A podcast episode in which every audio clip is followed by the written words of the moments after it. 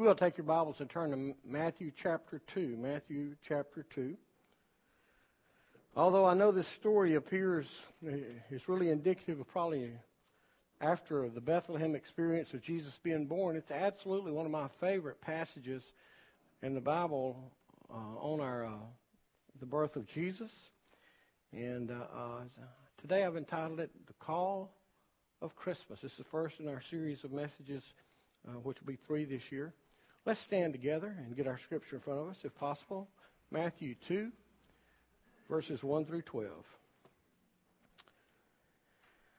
After Jesus was born in Bethlehem of Judea in the days of King Herod, wise men from the east arrived unexpectedly in Jerusalem, saying, Where is he who has been born king of the Jews? For we saw his star in the east and have come to worship him. When King Herod heard this, he was deeply disturbed, and all Jerusalem with him. So he assembled all the chief priests and scribes of the people and asked them where the Messiah would be born. In Bethlehem of Judea, they told him, because this is what was written by the prophet, that is the prophet Micah. And you, Bethlehem, in the land of Judah, are by no means least among the leaders of Judah, because out of you will come a leader who will be, who will shepherd my people, Israel. Then Herod secretly summons the wise men and asked them the exact time the star appeared. He sent them to Bethlehem and said, Go and search carefully for the child. When you find him, report back to me so that I too can go and worship him. After hearing the king, they went on their way. And there it was, the star they had seen in the east. It led them until it came and stopped above the place where the young child was. When they saw the star, they were overjoyed beyond measure. Entering the house, they saw the child with Mary, his mother, and falling to their knees, they worshiped him. Then they opened their treasures and presented him gifts gold, frankincense, and myrrh. And being warned in a dream not to go back to Herod, they returned to their own country by another route. Let's pray together. Father, I ask you to look down on us this morning. And I pray that you will look down on us and deliver to us the message that we need to hear. I pray that you'll begin with me. I pray that you will speak to us words of truth and yet words of convicting power. And I pray that we will hear your call on our life even today. In your name. Amen. Thank you. You may be seated. Telephones have changed our lives. yes, I left my iPhone on my desk, all right? I didn't want it going off. Telephones have changed our lives because we have so many types of phones. We have iPhones, we have Windows phones, we have smartphones, we have actually telephones. I actually saw one plugged into the wall the other day. Imagine that. We have wireless phones and we have all kind of phones, satellite phones. When I think about the phones and the calls, I'm reminded of the story. It happened in a small southern community. I didn't do that on purpose. A small southern community where the um, police department, Brother Mike, is one officer on duty at a time. And he normally stays at City Hall so he can answer the emergency calls and then goes out on them. But also, as he answers the calls at City Hall, he also, there's a fire phone over there for the fire department. So one Saturday morning, the story goes that the fire, that the police chief was in the City Hall and the phone rang. It was the fire phone. He picked it up and said, fire department, and the only, on the other end was a very distressed lady who said, There's a fire, send a truck. And she slammed the phone down.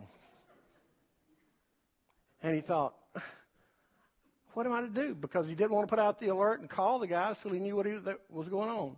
So four or five minutes later, as you can imagine, the phone rang again. He picks it up and goes, Fire department. She says, same voice, there's a fire, send a truck. Slams the phone down. And so he's thinking somebody's life could be in danger. So he steps outside of City Hall and looks around to see if he can find any smoke billowing so he can call the, uh, the men to go out and, and extinguish the blaze. And he also gets a plan. So he goes back in. About the time he walks in, the phone rings again. And instead of saying fire department, he picks up the phone and he says, Where's the fire? And the voice on the other end goes, In the kitchen.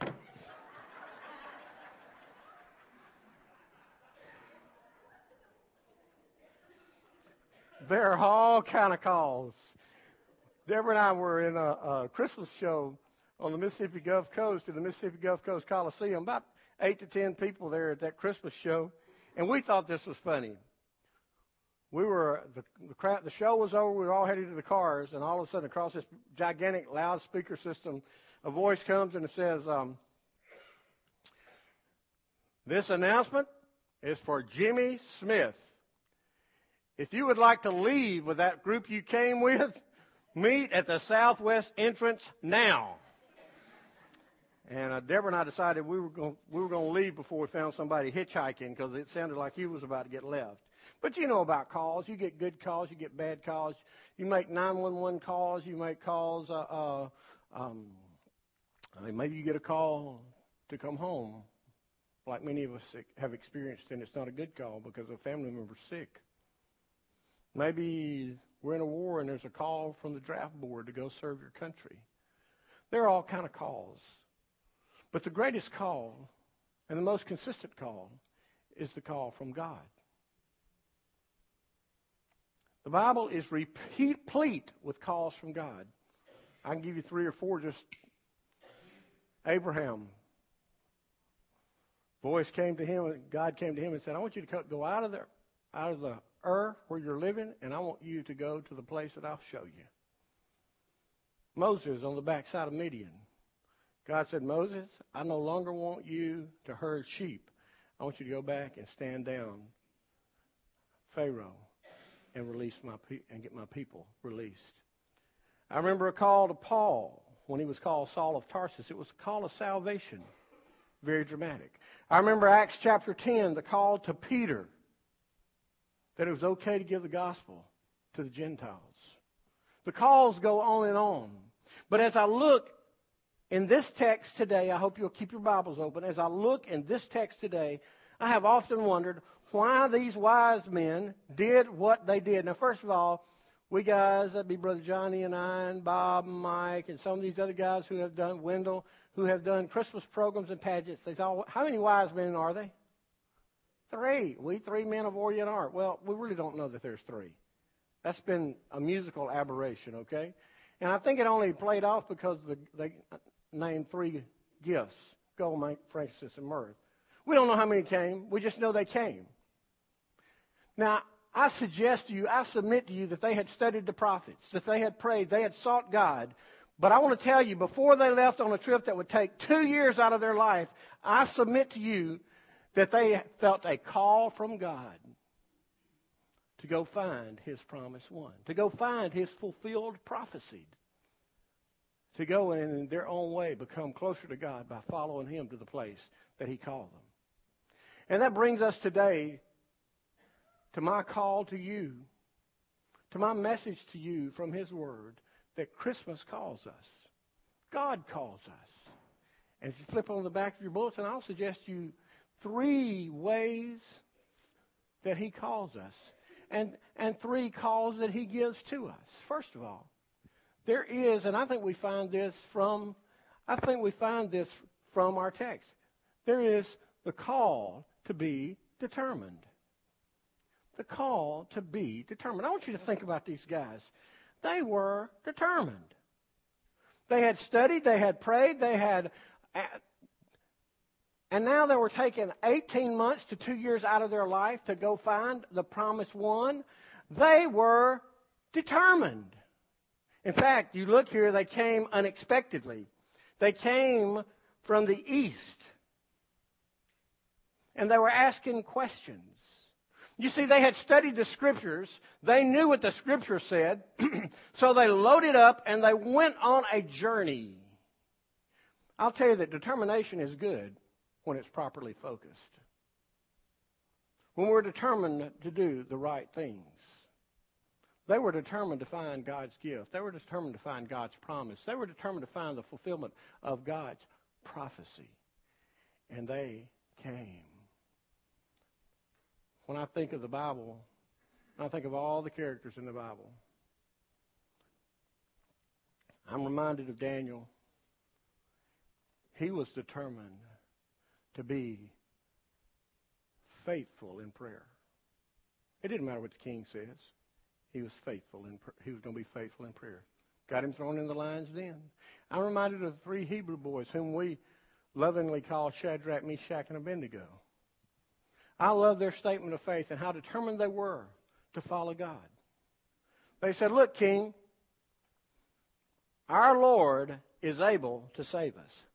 But listen, if he chooses not to save us, this matter is already settled.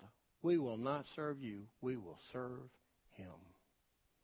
You see, the call of Christmas is to be determined like, to be determined like that, to be determined to follow our Lord, to be determined to find His promise, to be determined to discover everything that He has for us.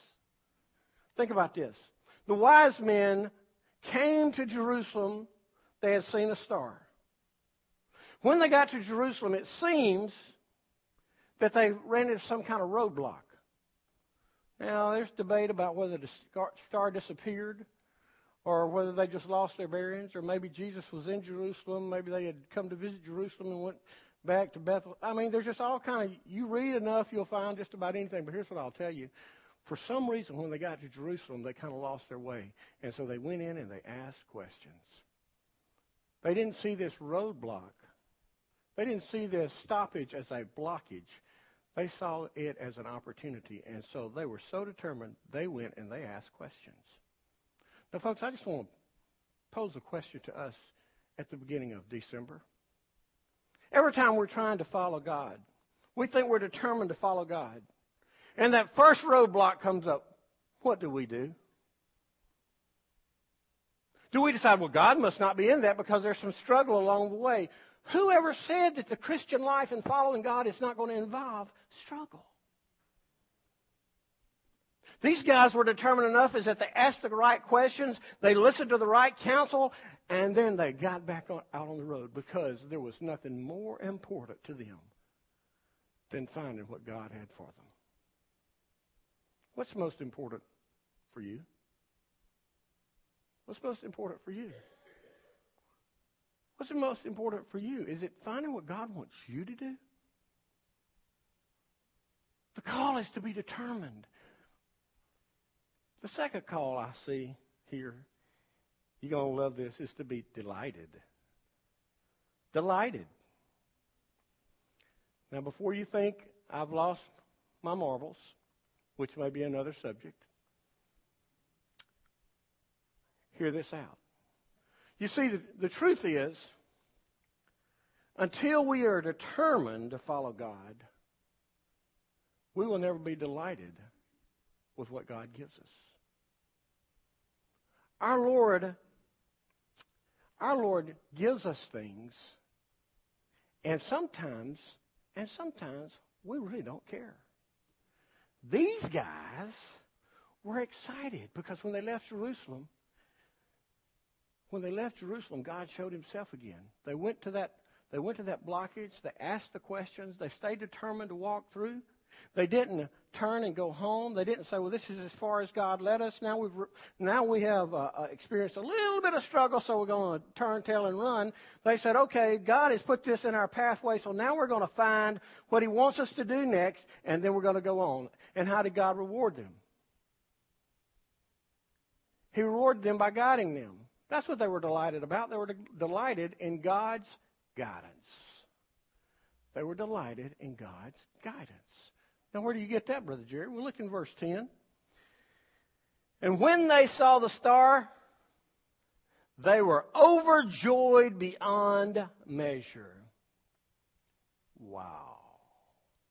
They were overjoyed. Now, that old King, King James tells us uh, when they saw the star, they rejoiced with exceeding great joy. That still doesn't get it right. Let me just kind of pull this apart because this is really interesting.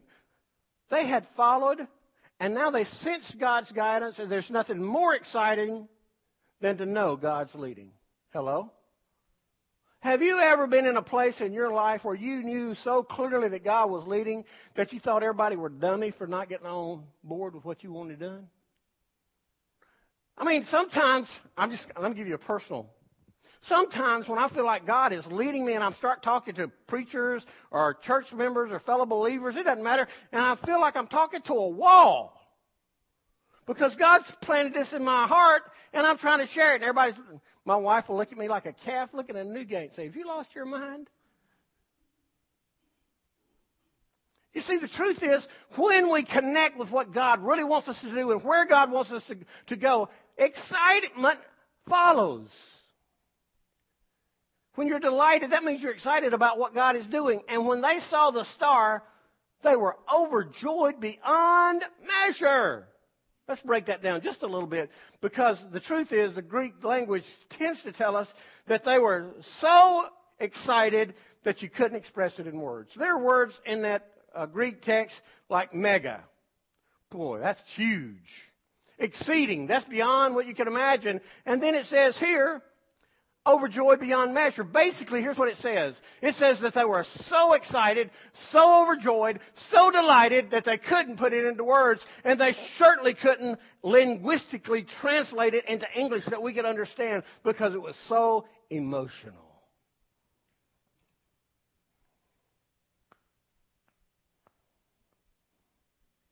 However, Are we really? Are you really? This isn't to shame you or hurt you. This is for you to ask between you and God. Do you really get excited about God guiding your life?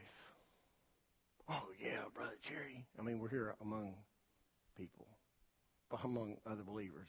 Yeah, Brother Jerry. What if, what if God wanted you to do something you didn't want to do?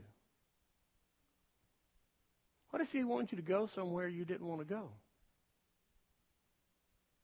What if he wanted you to say something that you didn't want to say? What if he wanted you to forgive somebody you didn't want to forgive? What if he wanted you to give something that you didn't want to give?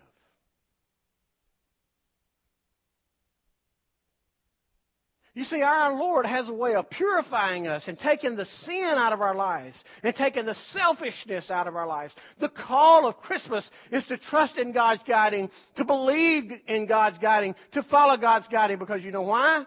Because just like the wise men, you will never, you will never find God's gift until you follow His guiding. Which is the second thing that I see that they were delighted in. Not only were they delighted in God's guiding, they, they were delighted in God's gift.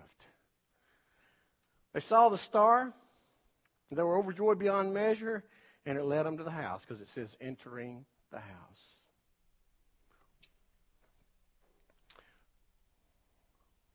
You will never discover God's gift. Please listen.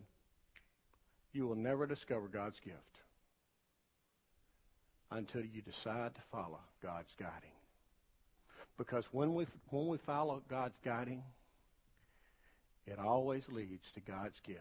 Because in Him, all roads lead to Jesus. The truth is, the truth is, we can come to church. We can work in ministry. We can give our lives to being perfect attenders. We can give our lives to being perfect workers. But until we find Jesus in our hearts, until we discover this Christ child. Till we discover that He's the one that came to forgive sin. He's the one that came to release us from our past. He's the one that came to turn our lives around. He's the only in Him can we find true life and abundant life and escape the horrors of hell and enjoy the hope of heaven until we come to God's gift in Jesus. Huh. We're going to miss the call and we'll be highly disappointed. You see, folks, there's a call going out to us today. The call is, and for some of us, it could be the call to salvation, the call to faith, the call to Jesus. Because you see, outside of Jesus, you walk out that door, get in your car, and driving out of the parking lot, and you're taken to heaven because someone broadsides you, and you're outside of Jesus, I'm sorry. I'm not trying to frighten you. Maybe I should be trying to frighten you. But you will not ever make heaven absent Jesus. And that little tug in your heart, if you're, if you're sitting here and sensing God's Spirit working in you, saying, I'm the one He's talking to, that little tug in your heart, that's the Holy Spirit. Because you see, God will begin your journey for you, and then He allows you to make that next step. And if you never make that next step, you know what the Bible says? The Bible says God will not always strive with men. One day you might not ever feel it. You may never feel the tug. You may not ever get another opportunity to trust Christ. You never get another opportunity to be delighted and that God has guided you to His gift so you can find His grace. God is speaking to you today. Let me give you a little personal confession before I move on.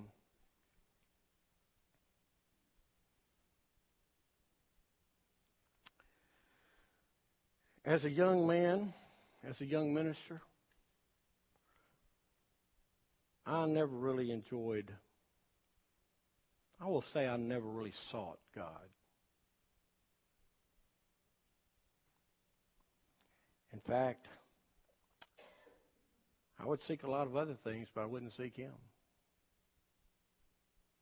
Didn't really care to talk about Him. Didn't really want to study His Word. Oh, I'd read it for enough just to get me by. Even memorize it just a little bit to get me by. But I didn't really seek the Lord. I didn't really desire to walk in Him. Certainly didn't want to talk with anybody about Him. But you know what the truth is? Is one day when you really get your heart and you get Him in your heart and your heart in Him, all of a sudden life changes. All of a sudden, he's not just a byword. All of a sudden, he's not just a slang word. All of a sudden, he's your life word. All of a sudden, that every time you want to exhibit a bad attitude, he's there. All of a sudden, when you want to say something horrendous, he's there. All of a sudden, when you're faced with a decision, he's there.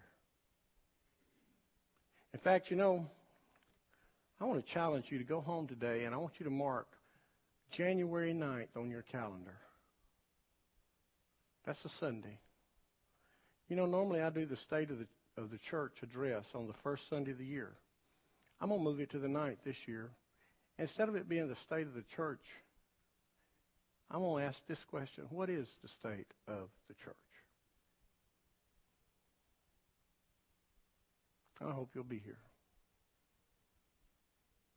You see, if we're not delighted in God's gift, if we're not delighted in God's guidance, we're not ever going to be delighted in God.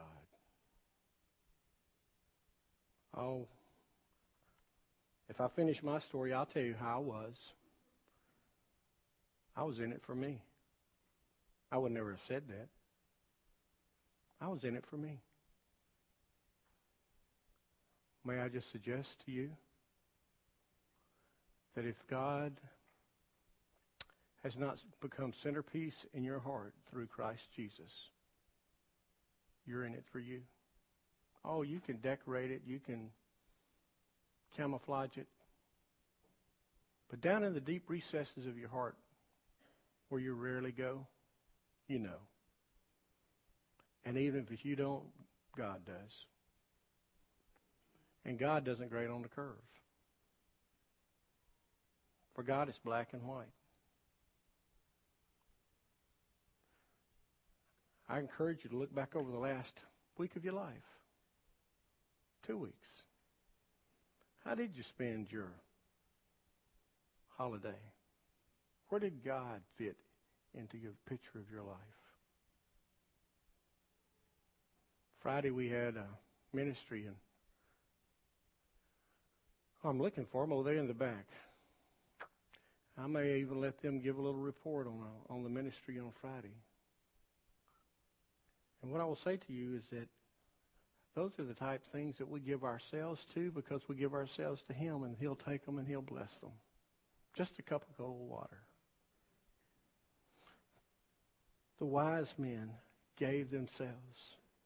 And they gave themselves so completely to Him that they were so determined to follow God's gift that they were delighted in His guiding. And when they arrived there, their hearts complete. And that's the third call that I see here today. That is to be devoted. To be devoted. You know, we're all devoted to something. We don't like the word. we're all devoted to something. We're in Alabama, and I'll just say uh, congratulations to the Tigers. Auburn won. SEC probably will win, or good chance win the national championship. Congratulations, Auburn Tigers. But here's what I ask us. If we were to look across, if we were to look across the uh, membership rolls on the computer of this church, are we more devoted to our football teams or are we more devoted to God? And some of us don't even like that analogy. Brother Jerry, keep football out of it. Well, how can I? The Bible says you have no other gods before you, before Him. And when we put more emphasis, it doesn't matter whether it's football, baseball, basketball, soccer, hockey, tennis, work, family. When we put anything before God, all of a sudden we have violated the first, probably the second commandment. And that puts us in uh, on very shaky turf with our Father. What are you devoted to? What is it in your life that would evoke a change of schedule like these guys had? Oh, Brother Jerry, well, I'd like to. I, I, would like to be involved, but you just don't know. I, I tell you what it reminds me of. It reminds me. Forgive me, Van. Reminds me of those two old old fishermen out on the water, fishing on Sunday morning. And as they're fishing, the first one says, You know what? It's Sunday morning. I feel real guilty. We shouldn't be out here fishing. We should be in the Lord's house.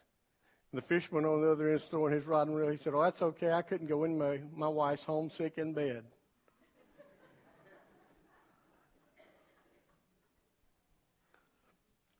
You know, isn't it interesting that we find every excuse not to be faithful to the Lord? And we find every way to do whatever it is that we're devoted to. These guys were so devoted. I, I just want to give you two snippets and we're done. Two snippets of what I see of how they were devoted. First of all, first of all, they bowed down and they worshiped him. They bowed down and they worshiped him. Falling to their knees, it says, verse 11, they worshiped him. Let me just make everybody mad just for a second. Just get angry. We have such a skewed view of worship today. We have a horrendous view of worship today. We have a pagan view of worship today. A couple of years ago, I said, I'm getting so frustrated with our concept of worship that I'm ready to not have any music. You'd be surprised some of the emails you'll invoke if you suggest taking away our baby. Do you realize that we can worship and never sing a note of music? In fact, in fact, one of the things that bothers me so much is music's become such a distraction when it should be such an offering. Listen, do you worship? I'll give you just a couple of couple of pictures of worship. I'm not high enough to do it so everybody can see it, but you know what worship was in the old in the Old and New Testament? It's taking your forehead and putting your forehead to the ground in honor and awe and reverence of somebody else. And that would be God. And you know what the truth is? We're Americans. We never had to bow down to anybody. And we're certainly not going to start Now. Over in the countries in the Far East, they bow down to kings each and every day. And they understand it. Well, Brother Jerry, I got you there. I'm old. I got bad back. I got bad bones, and I can't get down like that. Well, don't tell me, tell him. You see, because I think it has more to do in your heart than it does your physical capacity. Would you, if you could? And if you can, do you? How long has it been since you bowed your face, bowed on your face toward him? You see, when you bow on your face and you touch your forehead to the ground, you're defenseless. You depend on the one you're bowing to. You depend on their mercy. You depend on their grace. That's what giving our lives to Christ is about. That's what the call of Christmas is about. That's what being devoted to Him is about. Bowing down. Worshiping. You saw me do this one time to one of our teenage girls. I got her up here and I got on a knee and I kissed her hand. That's what it's like, kissing hand. Or let me give you a snippet that most of you dog lovers really love. You got that little mutt? I'm sorry. You got that little dog that either sits in your chair or sits on the floor, and you put your hand right by their mouth, and they just lick your hand. And that is their expression. It's a nasty expression, but that's their expression of love to you. Here's what I'll say to you. That's exactly what worship is. Licking the hand of a gracious God who by all right, has a right to send us to a place called hell because we chose sin. We live in sin. And when we become too prideful and arrogant to realize, to uh, recognize, admit that we're sinners and turn from that sin and turn to Him, when we don't do that, He has every right to sentence us to a place called hell.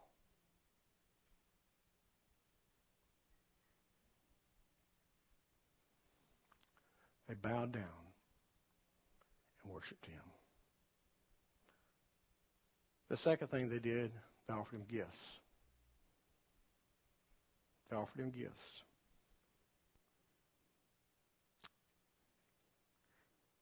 Couple of things about these. They call them gifts and treasures.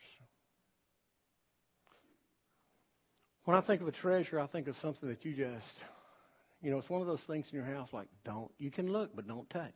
Y'all know what I'm talking about? This was my grandmother's grandmother's grandmother's don't touch it because it's priceless. These gifts that the, that the wise men, that the kings brought to Jesus, gold, frankincense, myrrh, some you can make an argument they were preparing him for death because myrrh is one of those spices that's used at burial. But here's what I'm tell you. They didn't bring second-handed things. They brought the best they had.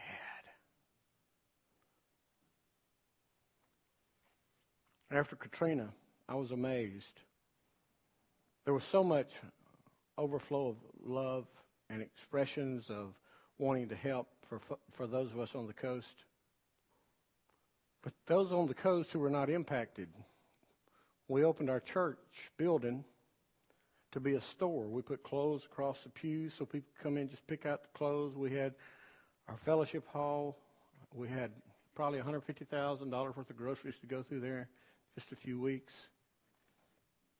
But I was amazed at how many people took the occasion to go into their closet and get everything that they didn't want, and it was torn up, to come and offer it.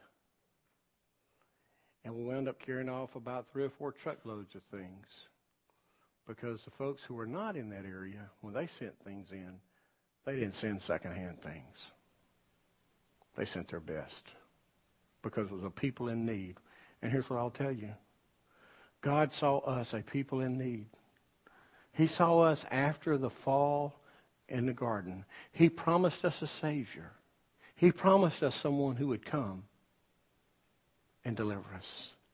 And He gave His absolute best. And these wise men brought their absolute best. They not only gave them, they opened them. Here's the question. The best you can give to Jesus to begin with is your heart.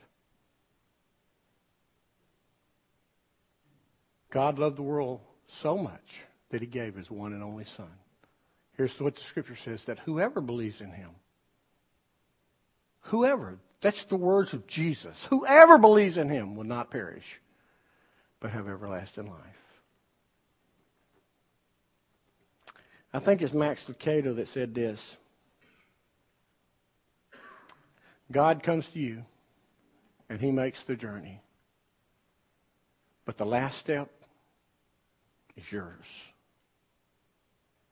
The call to you is to come to him.